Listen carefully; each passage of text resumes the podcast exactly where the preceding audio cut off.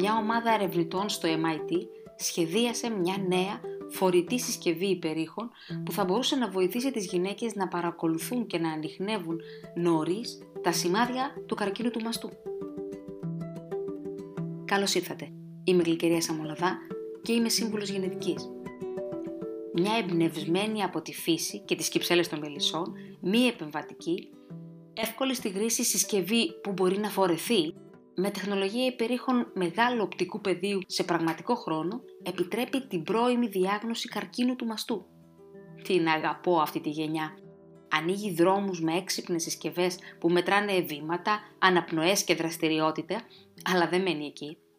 Τα βράδια ονειρεύεται ρολόγια και γκάτζετ που μπορούν να κάνουν ό,τι βρίσκει αυτή η γενιά βαρετό ή απλώς απαραίτητο και το πρωί σχεδιάζει συσκευές, εφαρμογές και εξυπνάδες για να προστατεύσει την υγεία και την ασφάλεια όλων μας. Επειδή αυτή η γενιά μπορεί.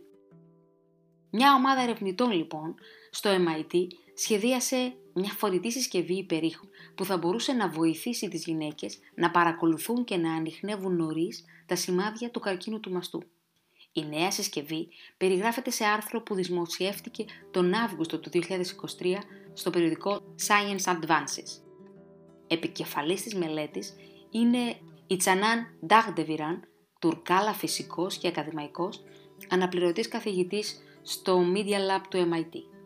Η Ντάγντεβιραν είδε την ανάγκη για μια τέτοια συσκευή όταν έχασε τη θεία της, η οποία διαγνώστηκε με καρκίνο του μαστού σε τελικό στάδιο στα 49 της, παρά το ότι έκανε τακτικά προληπτικές εξετάσεις και πέθανε 6 μήνες αργότερα.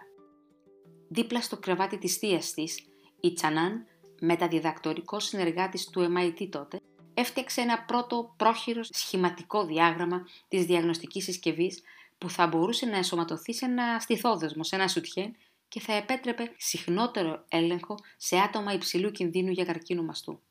Οι άνθρωποι αυτοί μπορεί να είναι γυναίκες με ιδιαίτερα πυκνούς και δύσκολους μαστούς, άνδρες και γυναίκες που έχουν ήδη νοσήσει ή και άτομα που γνωρίζουν ότι έχουν κληρονομήσει γνωστή παθογόνα μετάλλαξη σε κάποιο γονίδιο που αυξάνει σημαντικά τον κίνδυνο της νόσου.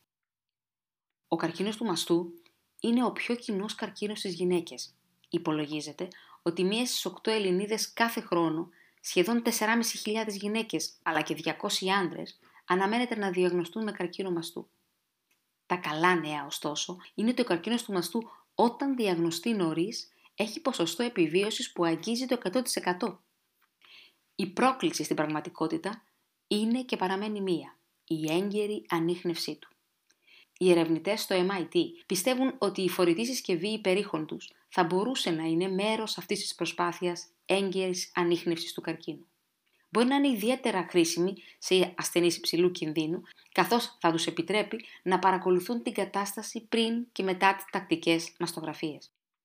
Κατά τη διάρκεια των μεσοδιαστημάτων ανάμεσα στις μαστογραφίες, συμβαίνει στην πραγματικότητα περίπου το 20 με 30% των περιπτώσεων καρκίνων του μαστού.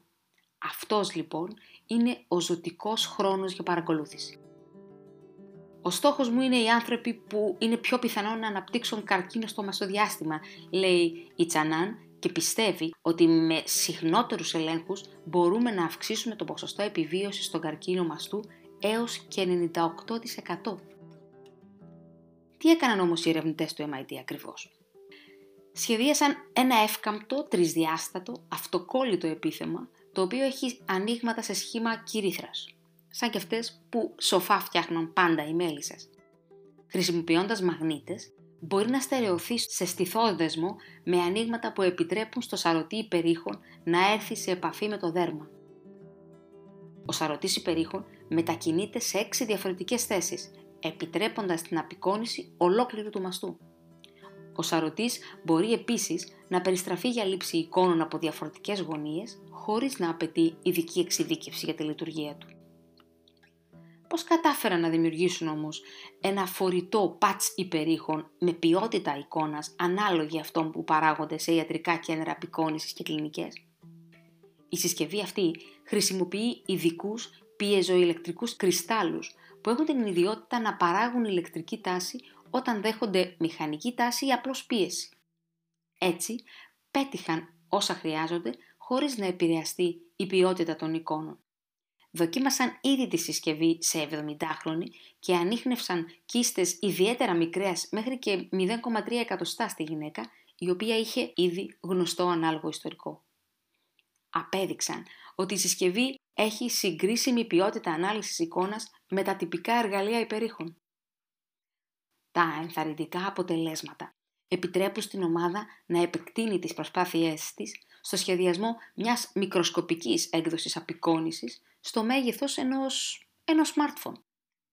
Το φορητό πάτσι περίχων μπορεί να χρησιμοποιηθεί ξανά και ξανά και οι ερευνητές οραματίζονται ότι θα μπορούσε να χρησιμοποιηθεί στο σπίτι από άτομα που έχουν υψηλό κίνδυνο για καρκίνο του μαστού. Αναμένεται επίσης να ωφεληθούν άνθρωποι που δεν έχουν τακτική πρόσβαση σε προληπτικό έλεγχο, περιορίζοντας την ανάγκη ιδιαίτερα των γυναικών να ταξιδεύουν σε κέντρο εξέτασης ή σε κλινικές. Πότε θα κυκλοφορήσει; Η μελέτη είναι ακόμα στην αρχή. Μη σπεύσετε να αναζητήσετε το φορητό πάτσι περίχο στο διαδίκτυο για παραγγελία και μην τον μπερδέψετε με ό,τι αυτοκόλλητο και θαυματουργό μπορεί και να διαφημίζετε.